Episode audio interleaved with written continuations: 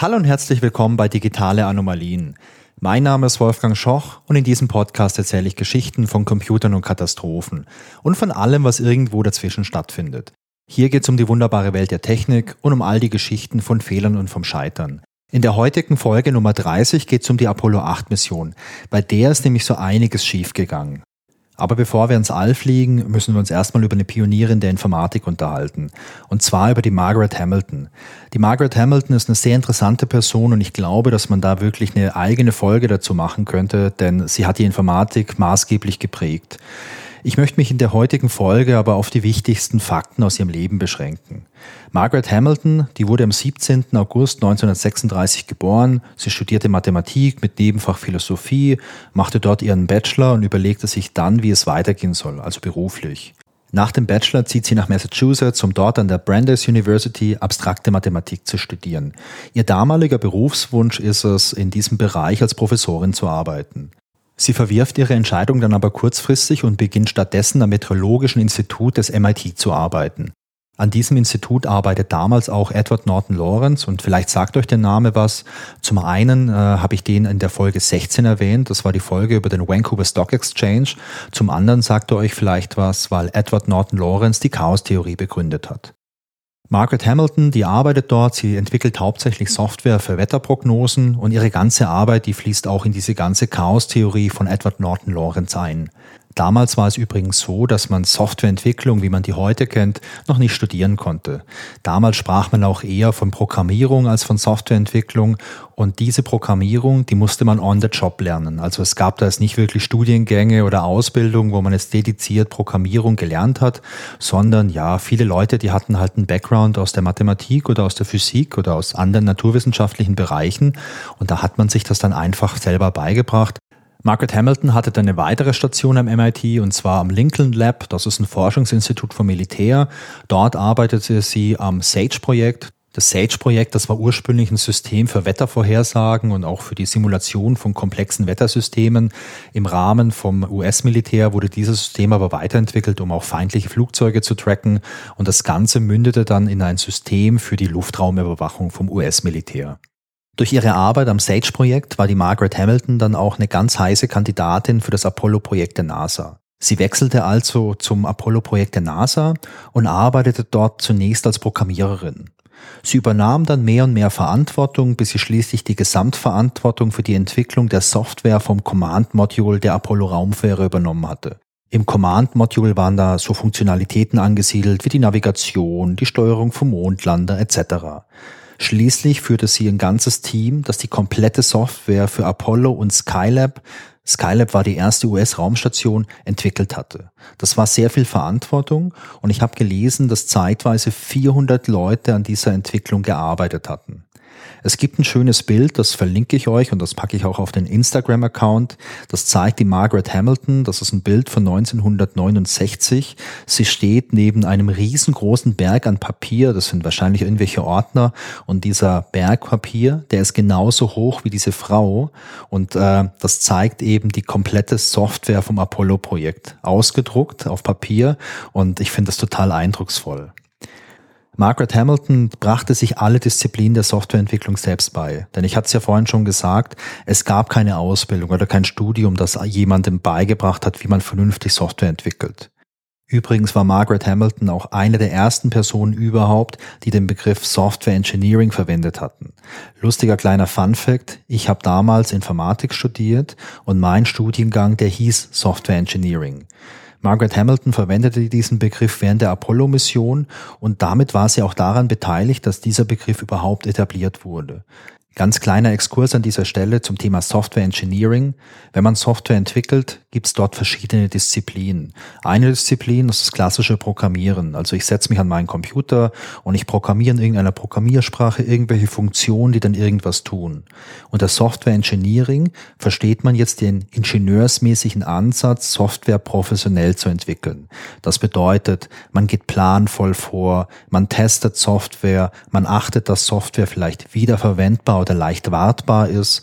Man macht sich Gedanken darüber, wie man jetzt Software einsetzen kann, ob die wirklich jetzt für ein Problem oder für einen Anwendungsfall maßgeschneidert ist, ob es vielleicht andere Situationen geben kann, wo die Software Fehlfunktionen auslösen könnte oder ob man eventuell mit einer Fehlbedienung hier irgendwas kaputt machen könnte. Also diese ganzen Prinzipien, die man auch aus anderen Branchen kennt, wie beispielsweise in dem Maschinenbau, wenn man die anwendet, um professionell Software zu entwickeln, dann spricht man hier vom Software Engineering. Wichtig an der Stelle ist, Software hatte damals nicht den gleichen Stellenwert wie Hardware. Deswegen war eben dieser Engineering-Ansatz bei der Konstruktion von Hardware, wie jetzt in diesem Fall diesen äh, Apollo-Raumschiffen, ganz anderer wie bei der Software. Ich möchte hier auch nochmal erinnern an die Folge Nummer 8 über den Terak 25. Da ging es im Kern auch darum, dass man nicht gedacht hat, dass es irgendwelche Fehler in der Software gab, weil Software war so ein Nebenprodukt, naja, das funktioniert halt, das programmiert man vielleicht mal kurz runter und die richtigen Fehler, die stecken in der Hardware. Und diese Denke, die gab es hier auch, das ist ja zeitlich jetzt auch nicht so super weit auseinander. Margaret Hamilton war eine Person, die maßgeblich dazu beigetragen hat, dass sich das verändert hat.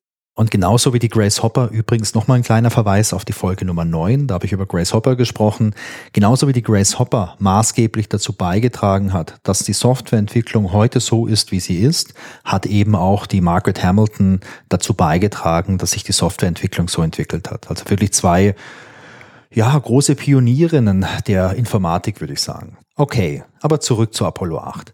Margaret Hamilton, die arbeitete damals richtig viel, auch oft nachts oder am Wochenende. Sie brachte dabei auch öfter mal ihre kleine Tochter Lauren mit ins Labor. Die Lauren, die war damals vier Jahre alt. Eines Tages spielte ihre kleine Tochter Lauren mit dem Simulator vom Apollo Navigationscomputer. Der Apollo Navigationscomputer, der wird auch Apollo Guidance Computer genannt oder AGC. Diesen Computer, ich habe hier ein Bild vor mir, den müsst ihr euch so vorstellen, das war ein Kasten und das Benutzerinterface, also die Benutzeroberfläche, die bestand aus zwei Displays, wo hauptsächlich Zahlen angezeigt wurden, wie mit so einer Segmentanzeige, die kennt ihr vielleicht von einer Digitaluhr oder von einem Wecker. Dann gab es noch ein paar Lampen, die an- oder ausgehen konnten, um was anzuzeigen. Und darunter gab es ein Tastenfeld und auf diesem Tastenfeld waren aber nur ähm, Ziffern von 0 bis 9. Dann gab es ein Plus, ein Minus, dann gab es eine Taste, auf der stand Verb, dann gab es eine Taste, auf der stand Noun, also Verb wie Verb, Noun wie Hauptwort. Und dann gab es noch einen Enter-Button, einen Reset-Button, einen Clear-Button und noch zwei andere Tasten. Und damit konnte man jetzt diesen Computer steuern. Die kleine Lauren, die spielte also mit dem Computer und plötzlich gab es eine Fehlfunktion. Der Computer, der stürzte quasi ab. Ihre Mutter, die schaute sich das an und sie fand heraus, dass der Computer gerade im Flugmodus war, als die Lauren durch ihre Spielerei das Programm zur Startvorbereitung wählte. Das Programm zur Startvorbereitung, der Name sagt's ja schon, das setzte eben alle Parameter zurück. Und im Flugmodus sollte sowas eigentlich nicht möglich sein, denn ohne die ganzen Navigationsdaten konnte der Computer auch nicht mehr navigieren. Und wenn man sich jetzt mal vorstellt, dass sowas im All passiert, das könnte schon ein richtig großes Problem werden. Margaret Hamilton, die wollte daraufhin die Software entsprechend erweitern und eine Fehlerbehandlung für diesen Fall einbauen. Ich habe ein Interview von ihr gefunden und zwar ist das aus dem Jahr 2001 und da sagt sie, And one of the things I remember trying very hard to do was to get permission to be able to put more error detection and recovery into the software. So if the astronaut made a mistake, the software would come back and say, you can't do that. Also frei übersetzt, es war damals unglaublich schwer, die Erlaubnis dafür zu bekommen, so eine Fehlerbehandlung einzubauen. Für Fälle, in denen ein Astronaut einen Fehler macht, damit die Software ihm einfach sagen kann, du darfst das nicht tun. Das damalige Management lehnte das aber ab. Die Begründung war, dadurch würde der Code noch komplizierter werden, es würde mehr Software werden und es würde dadurch noch mehr Testaufwand geben. Außerdem, noch ein Zitat aus diesem Interview von der Margaret Hamilton, We were also told that astronauts would never make any mistakes because they were trained never to make mistakes. Also Astronauten, die machen ja gar keine Fehler, denn, Achtung, sie sind darauf trainiert bzw. dazu ausgebildet, keine Fehler zu machen. So als Mini-Kompromiss erlaubte man allerdings der Margaret Hamilton, dass sie eine sogenannte Program Note, also so eine Art Hinweis oder Kommentar, in die Dokumentation zur Bedienung der Software einfügen durfte. Und dieser Hinweis, der lautete kurz und knapp, Do not select P01 during flight. Und P01, das war eben das Programm 01, eben dieses Startvorbereitungsprogramm. So viel zu Margaret Hamilton und ihrem Beitrag zum Apollo-Programm. Das Leben von Margaret Hamilton und auch ihr Einfluss auf die Informatik ist allerdings noch viel größer, als ich es in den paar Minuten erzählen könnte. Deswegen empfehle ich euch, lest euch gern noch mal ein bisschen was durch. Ich verlinke euch auch noch was zu Margaret Hamilton. Und Margaret Hamilton steht auch mit anderen einflussreichen Persönlichkeiten der Informatik auf meinem kleinen Backlog der interessanten Persönlichkeiten, zu denen ich irgendwann gerne noch mal eine extra Folge machen würde, sobald die Zeit da ist. Aber zurück zum Apollo-Programm. Mit dem Apollo-Programm wollten die USA das Space Race, das damals zwischen den USA und der Sowjetunion herrschte, zugunsten der USA entscheiden. Das Space Race, das war dieser Wettlauf ums All, wo eben die Sowjetunion vorne lag. Denn die Sowjetunion, die startete 1957 den ersten Satelliten überhaupt. Das war der Sputnik 1. 1959 startete Lunik 2, das war die erste harte unbemannte Mondlandung der Sowjetunion. Also sie haben da quasi eine Sonde hochgeschossen, die auf dem Mond eingeschlagen ist. Und am 1. April 1961 gab es den ersten bemannten Raumflug der Geschichte. Damals flog Juri Gagarin mit Vostok 1 ins All. Die Sowjetunion war damals die führende Raumfahrtnation und die USA suchten dringend ein Ziel, um die Sowjetunion einfach zu übertreffen. Man entschied sich schließlich für die Mondlandung als richtig gutes Ziel, um das zu erreichen. Am 25. Mai 1961, also so ungefähr eineinhalb Monate nach der Landung von Juri Gagarin, gab es dann die ganz bekannte Rede von Kennedy, wo er auch nochmal die Bevölkerung darauf eingeschworen hat, dass die USA die Nation sein wird, die auf dem Mond landet und dass quasi so der erste Fuß, der auf den Mond gesetzt wird, ein amerikanischer Fuß ist. Das Ziel der Apollo-Mission war also die Mondlandung und damit die Vorherrschaft der USA im All, ja, kann man jetzt sagen, zurückzubekommen oder vielleicht erstmalig zu bekommen. Das Apollo-Programm selbst bestand aus drei Testflügen und 17 Apollo-Missionen. Danach wurde das Programm aus Kostengründen eingestellt. Es gibt eine Handvoll nennenswerte Missionen. Apollo 1 ist leider eine sehr tragische Geschichte. Durch ein Feuer bei Tests auf der Stadtplattform kamen alle drei damaligen Astronauten ums Leben. Das waren Gus Grissom, Edward White und Roger Chaffee. Apollo 7 war der erste bemannte Start. Apollo 8 war die erste Mondumrundung, darüber sprechen wir heute noch. Apollo 11 war schließlich die erste Mondlandung durch ähm, Neil Armstrong, Michael Collins und Buzz Aldrin. Apollo 13 kennt man aus dem Fernsehen. Da gab es diese Explosion von einem Sauerstofftank, wo dann äh, wirklich katastrophal war. Allerdings alle drei Astronauten gerettet wurden. Und Apollo 17 war die bislang letzte Mondlandung. Aber kommen wir endlich zu Apollo 8. Apollo 8 war der zweite bemannte Apollo-Flug. Das Missionsziel war die Umrundung des Mondes. Die drei Astronauten, die sich auf diesen Weg machten, das waren Frank Borman, William Anders und James Jim Lovell. James Lovell war übrigens auch bei Apollo 13 an Bord. Er war damals Kommandant von Apollo 13. Deswegen kennt man den Namen vielleicht, wenn man den Film schon mal gesehen hat. Apollo selbst war eine ganz interessante Technologie. Apollo startete auf einer Saturn V Trägerrakete. Die Saturn V war zum damaligen Zeitpunkt eine der leistungsstärksten Raketen, die jemals für die Raumfahrt gebaut wurde. Diese ganze Rakete hatte eine Höhe von 110 Metern ich habe übrigens so eine Saturn V Rakete mal gesehen, denn ich war vor einigen Jahren mal im Kennedy Space Center und da kann man sich so eine Saturn V Rakete anschauen und das ist wirklich beeindruckend. Das ist ein riesengroßes Ding. Auf der Spitze der Rakete war dann das sogenannte Command and Service Modul montiert. Dieses Command and Service Modul, das teilte sich eben in die zwei Bereiche auf. Dieses Command-Modul, das sieht aus wie so eine Art Kegelstumpf und das ist auch der Teil, der zur Erde zurückkehrt. Im Command-Modul, da halten sich dann die drei Astronauten auf und das ist ja der Lebensraum für die komplette Mission. Und dieses Command-Modul ist wirklich sehr klein. Das hat einen Durchmesser von 3,9 Meter und eine Länge von 3,5 Metern.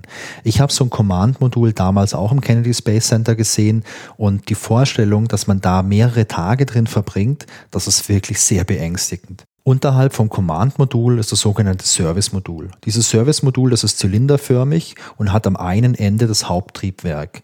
Innerhalb vom Service-Modul, also in diesem Zylinder, das sind dann Treibstofftanks, Energiezellen und so weiter. Dieses Service-Modul bleibt es für den Großteil der Mission an das Command-Modul angedockt. Macht ja auch Sinn, zum einen für die Energieversorgung, zum anderen hat natürlich das Service-Modul mit dem Haupttriebwerk auch eine ganz wichtige Funktion auf der Mission. Bei der Rückkehr zur Erde wird das Servicemodul aber kurz vor dem Wiedereintritt in die Atmosphäre abgesprengt. Für spätere Missionen konnte dann auch noch zusätzlich dieser Moonlander auf der Rakete befestigt werden. Also der, das Modul, mit dem man dann aus der Mondumlaufbahn auf den Mond runtergeflogen ist und wieder hochgeflogen ist. Aber bei Apollo 8 hat das keine Rolle gespielt. Apollo 8 startete am 21. Dezember 1968 und zunächst sieht alles problemlos aus. Einen kleinen Zwischenfall gibt's aber beim Start. Durch eine unbeabsichtigte Bewegung löst der Jim Lovell versehentlich die Rettungsweste von seinem Raumanzug aus. So eine Rettungsweste, das ist so eine selbst aufblasende Schwimmweste, die ihr vielleicht auch aus dem Flugzeug kennt. Und jetzt erinnert euch mal daran, wie klein diese Apollo-Kapsel ist. Mit so einer aufgeblasenen Rettungsweste wird's darin nicht gemütlicher. Das Problem ist jetzt allerdings, dass man die Weste nicht einfach wieder leer machen kann. Dann das ganze CO2, das dort drin ist, das würde ja dann quasi in den Innenraum dieser Kapsel entweichen. Die Luft, die in der Kapsel zirkuliert, die wird allerdings durch CO2-Filter gereinigt. Aber wenn jetzt auf einmal so viel CO2 dazukommt, dann würden einfach diese Filter ja in Anführungszeichen verstopfen, sprich, die würden sich halt ziemlich stark sättigen, dann eventuell nicht mehr richtig funktionieren und dann könnte die Crew Probleme mit der Sauerstoffversorgung bekommen. Man überlegt, was man tun kann und schließlich nimmt Jim Lovell diese Weste und entleert das CO2 in das Urinal. Also die haben da so ein spezielles Urinal an Bord, wo man äh, sein Geschäft verrichten kann. Und dieses Urinal, das entleert sich dann in das All und dadurch schafft es Jim Lovell, das ganze CO2 aus seiner Weste über das Urinal ins All hinaus zu blasen. Okay, Haken dran, erster kleiner Zwischenfall überstanden. Kleine Spoilerwarnung an der Stelle, es wird noch ein paar andere Zwischenfälle auf dieser Mission geben. Auf der restlichen Reise zum Mond gibt's noch einen großen Schreckmoment. Und zwar wird's dem Frank Borman irgendwann mal richtig schlecht. Er muss sich auch zweimal übergeben und man hat dann Angst, dass sich die Crew irgendeine Krankheit eingefangen hat. Also eine Magen-Darm-Grippe zum Beispiel.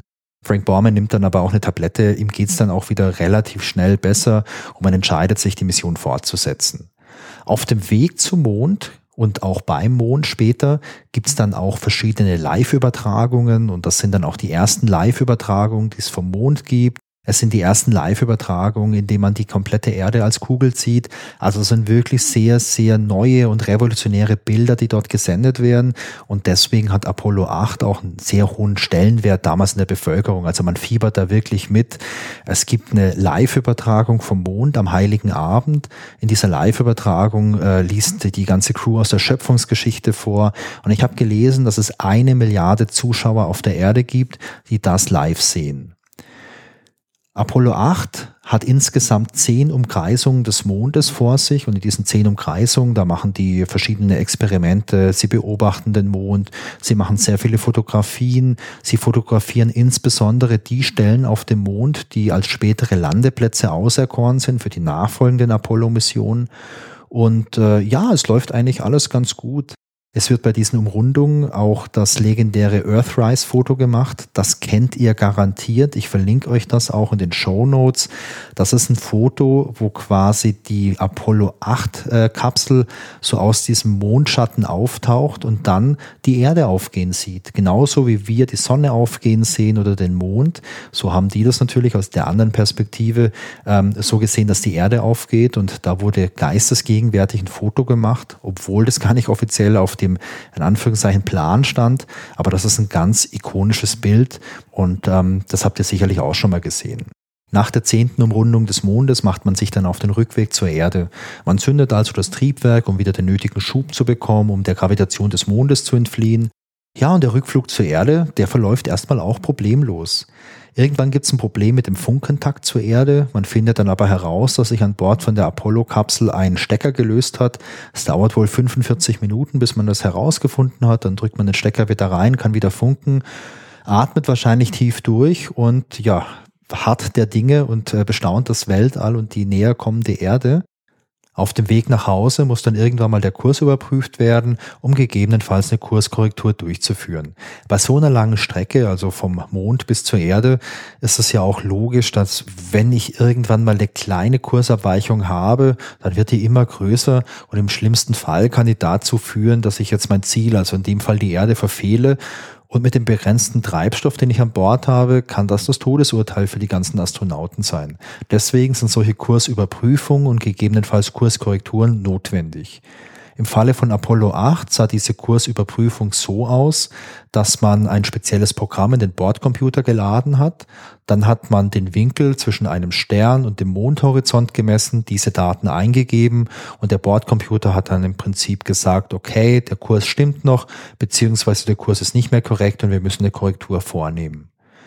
Im Falle von Apollo 8 hat der Jim Lovell diese Operation durchgeführt. Er hat sich dabei an einer Checkliste orientiert. In Apollo 8 gab es für alle möglichen Prozeduren solche Checklisten. Heutzutage kennt man solche Checklisten auch aus dem Flugzeug. Also ein Pilot oder der Co-Pilot, die haben ganz viele Checklisten für alle möglichen Situationen. Da gibt es solche Standardsachen wie ähm, Vorbereitung vor dem Start, wo man die Checkliste durchgeht und überprüft, ob alles passt. Aber es gibt auch Checklisten für Ausnahmesituationen. Und der Gedanke dahinter, der ist simpel. Denn wenn ich jetzt in einer Ausnahmesituation bin, dann verspüre ich Stress, dann habe ich vielleicht auch Panik etc. Und dann neige ich als Mensch zu Fehlern. Wenn ich mich aber an einer Checkliste orientiere, dann kann ich eben ja diesen menschlichen Faktor minimieren oder vielleicht sogar ausschließen. Deswegen gibt es solche Checklisten und diese Prozeduren, die darauf beschrieben sind, die wurden halt vorher auch überprüft und da ist man sich auch sehr sicher, dass die korrekt sind. Okay, zurück zu Apollo. In diesem Bordcomputer, den hatte ich ja vorhin schon mal ganz kurz beschrieben, da hat man dieses Eingabesystem, dieses Disk-Key, also man hat diese Zahlentasten, die paar Sondertasten und dann diese einfache Anzeige. Da sah es so aus, es gab zwei Sondertasten, eine die hieß Verb, also Verb, und eine die hieß Known, also Nomen oder Hauptwort. Und mit dieser Verb-Taste konnte man dann Programme auswählen. Das sah so aus, dass ich die Verb-Taste gedrückt habe, dann die Zahl des Programms eingegeben habe, denn jedes Programm hatte eben so einen Zahlencode, denn man konnte ja nur Zahlen eingeben und dann einfach auf Enter gedrückt habe. Im konkreten Fall sah das jetzt so aus, dass man laut Checkliste erst die Taste Verb drücken musste. Das bedeutet, Achtung, jetzt wird ein Programm geladen oder Achtung, jetzt wird in das Programm gewechselt. Dann die Zahl, das war in dem Fall die 23, dann Enter, okay, dann war man in dem Programm. Dann musste der erste Parameter eingegeben werden. Das war der Sternencode für den Stern, an dem man sich orientieren wollte. Sternencode bedeutet folgendes man hatte halt so Fixsterne, in dem Fall war das der Stern Alpha Andromeda und der hatte halt einen Code, weil du konntest ja nur Zahlen eingeben. Der Code für Alpha Andromeda war 01. Okay, laut Handbuch oder laut Checkliste musste man dann wieder die Taste drücken, ich glaube diesmal die Taste Known, dann den Code 01, dann Enter und in dem Fall wäre man dann weitergegangen und hätte dann eben diesen Winkel äh, eingeben können etc. Aber in dem Fall passiert jetzt was anderes. Man kann nicht die weiteren Parameter eingeben, sondern der Computer setzt sich zurück. Die ganzen Navigationsdaten sind weg. Und das ist der gleiche Zustand, den damals die Tochter von der Margaret Hamilton auch hatte. Und das war der Zustand, den diese Astronauten eigentlich niemals hätten erreichen dürfen, denn ihr erinnert euch sicher daran, Astronauten sind so trainiert, dass sie keine Fehler machen. Der Lovell, der meldet dann per Funk an Houston, dass es ein Problem gibt und dass aus irgendeinem Grund im Programm P01 ist und keine Daten mehr im Computer sind. Das ist erstmal Schock.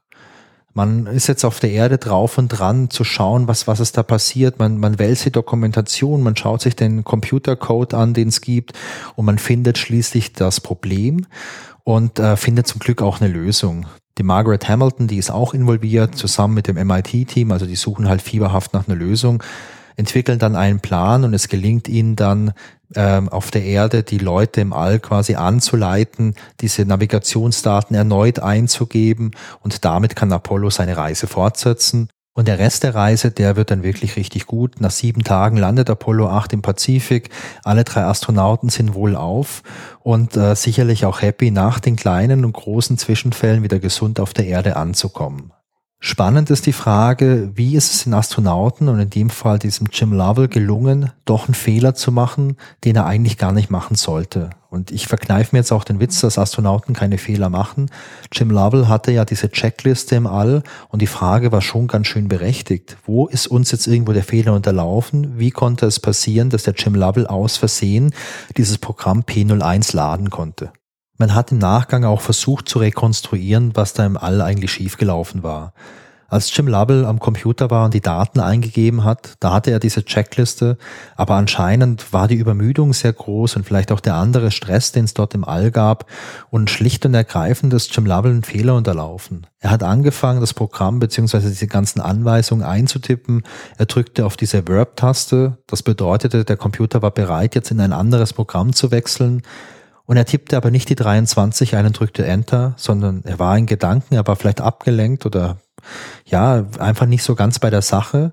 Und er vergaß einfach die 23 einzutippen und er vergaß auch andere Tasten zu drücken und er machte dann erst an dieser Stelle weiter, wo er den Code für diesen Fixstern eingetippt hat. Und das war eben der Alpha Andromeda und das war der Code 01 und da passierte es halt, dass er auf diese Verb-Taste drückte und dann erst wieder 01 und Enter und damit wechselte er eben in dieses Startprogramm und dieses Startprogramm, das machte halt genau das, wofür es geschaffen war. Es setzte alle Daten zurück. Glücklicherweise ist dadurch kein großer irreparabler Schaden entstanden und glücklicherweise wurde dadurch auch nicht das Menschenleben von diesen drei Astronauten gefährdet, sodass alle wieder vernünftig und gesund auf die Erde zurückkehren konnten. So gelöschte Navigationsdaten auf dem Rückflug, die hätten halt wirklich auch ein ernsthaftes Problem sein können. Ein großes Glück, das die Crew hatte, war die Tatsache, dass diese Mission zum Zeitpunkt, als der Fehler auftrat, nicht zeitkritisch war. Dadurch hatte man eben genügend Zeit, um sich nach einer Fehlerbehebung umzuschauen, zu überlegen und dann auch diese Fehlerbehebung durchzuführen. Wenn man sich jetzt mal überlegt, diese Mission hätte vielleicht dann auch einem Punkt sein können, wo man jetzt wirklich ein sehr gutes Timing braucht für eine Triebwerkszündung etc. Aber wenn dann durch so einen Fehler es nicht möglich ist, wirklich zu arbeiten, nicht möglich ist, hier den Kurs genau zu bestimmen und dann vielleicht auch zu berechnen, wie so ein Triebwerk gezündet werden muss, dann äh, kann sowas halt auch ganz, ganz, ganz schlimm ins Auge gehen. Man lernt, finde ich, in dieser Geschichte, Menschen machen Fehler alle Menschen. Sogar, und ich weiß, das ist ziemlich unwahrscheinlich, aber sogar hochtrainierte Astronauten machen Fehler. Denn Menschen, die reagieren in Extremsituationen anders wie in normalen Situationen. Und so eine Apollo-Mission ist definitiv eine Extremsituation. Und zwar auf ganz, ganz vielen Ebenen. Es ist auf der einen Ebene eine Extremsituation, weil diese Menschen was Unglaubliches erleben. Aber es ist auch eine Extremsituation, weil man sehr wenig Schlaf hat. Es ist extrem beengt in dieser Kapsel. Als ich damals im Kennedy Space Center als Tourist war, da hatte ich ja so eine äh, Kapsel gesehen, so eine Apollo-Kapsel, so ein Original. Und es ist unglaublich, wie klein dieses Ding ist. Also die Maße von äh, Durchmesser von 3,90 Meter und die Höhe von 3,50 Meter, das klingt ja echt winzig. Aber in Wirklichkeit ist es unglaublich, in so einer Konservendose für sieben Tage drin zu sein. Das muss eine Auswirkung auf deinen Körper haben. Das muss eine Auswirkung haben auf deine Psyche, aber sicherlich auch auf deine Reaktionsfähigkeit, auf deine Aufmerksamkeit etc. Und diese hohe körperliche Belastung zusammen mit den ganzen anderen Faktoren, naja, wenn das keine Extremsituation ist, was dann? Was ist das Fazit von der Geschichte? Damals vertraute man darauf, dass es keine menschlichen Fehler gibt. Denn ja klar, die Astronauten, die sind gut ausgebildet, die haben vielleicht auch eine Arbeitsanweisung oder so ein Tool in Form einer Checkliste und deswegen passieren keine Fehler. Heute weiß man, dass menschliche Fehler ganz normal sind.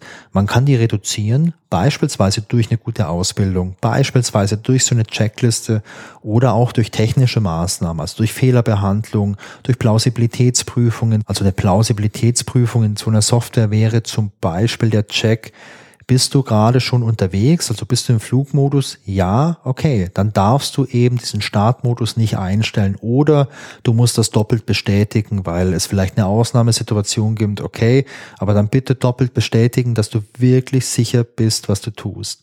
Also solche Sachen. Damit kann man menschliche Fehler reduzieren, aber wie gesagt, man kann die nie vermeiden. Was man aber tun kann, ist das Bewusstsein dafür zu schärfen und sich die Frage zu stellen, wie man damit umgeht. Also nicht nur mit dem eigentlichen Fehler, der passieren kann und von dem man vielleicht gar nicht genau weiß, was das für ein Fehler ist, aber wie kann man damit umgehen, dass man weiß, dass es diesen Faktor gibt? Beispielsweise im Bereich der Raumfahrt, wo man weiß, es wird menschliche Fehler geben, die Wahrscheinlichkeit ist vielleicht extrem gering, weil wir schon ja, viele Maßnahmen ergriffen haben, Checklisten haben, gute Ausbildung haben, mittlerweile vielleicht Software haben, die sehr fehlertolerant ist oder resistent ist. Aber die Frage, wie man damit umgeht, die finde ich super, super wichtig. Denn wenn man sich bewusst ist, dass es solche Fehler gibt, dann ist man auch offener Und dann ist man vielleicht auch in seinem Denken offener, dass es sowas gibt und nicht so, ähm, naja, wie soll man sagen, nicht so starr, wie man es jetzt hier war in dieser Mission. Ja, das sind Menschen, die machen keine Fehler, dann brauchen wir das nicht bedenken. Und damit sind wir wieder bei einem meiner absoluten Lieblingsthemen, nämlich bei dem Thema Fehlerkultur. Das halte ich für total wichtig. Wie gehen wir Menschen mit Fehlern um? Wie gehen wir damit um, dass andere Menschen Fehler machen? Und akzeptieren wir, dass Fehler wichtig sind, um sich zu verbessern? Oder verurteilen wir Fehler und zeigen mit dem Finger auf Menschen, die Fehler machen und brandmarken die? Ich glaube, letzteres ist nicht gut, weil dadurch werden keine Fehler vermieden, die werden nur verschwiegen. Und es klingt zwar ähnlich, aber das möchte niemand haben. So, das war die 30. Folge von den digitalen Anomalien. Ich hoffe, es hat euch wieder Spaß gemacht. Die nächste Folge, die erscheint in zwei Wochen und ich freue mich, wenn ihr wieder mit dabei seid. Genauso freue ich mich aber auch über Feedback. Sehr gerne per E-Mail an feedback at digitaleanomalien.de oder als Kommentar zur Folge auf digitaleanomalien.de. Und wenn ihr Lust habt, dann folgt mir doch noch auf Instagram unter digitaleanomalien oder auf Twitter unter @d_anomalien. Ich würde mich sehr freuen, wenn ihr den Podcast weiterempfehlt oder mir eine Sternebewertung bei Apple Podcasts oder bei Spotify gebt. Das hilft mir, neue Leute zu erreichen. Ganz toll wäre natürlich ein kleiner Bewertungstext bei Apple Podcasts. Und wenn ihr Lust auf ein paar andere Podcast-Projekte von mir habt, dann werft doch mal einen Blick in die Show Notes. Da verlinke ich euch noch ein paar schöne Sachen. Könnt ihr mal reinhören. Vielleicht ist was für euch dabei. Und das war's für heute. Tschüss, macht's gut, bleibt gesund und bis zum nächsten Mal.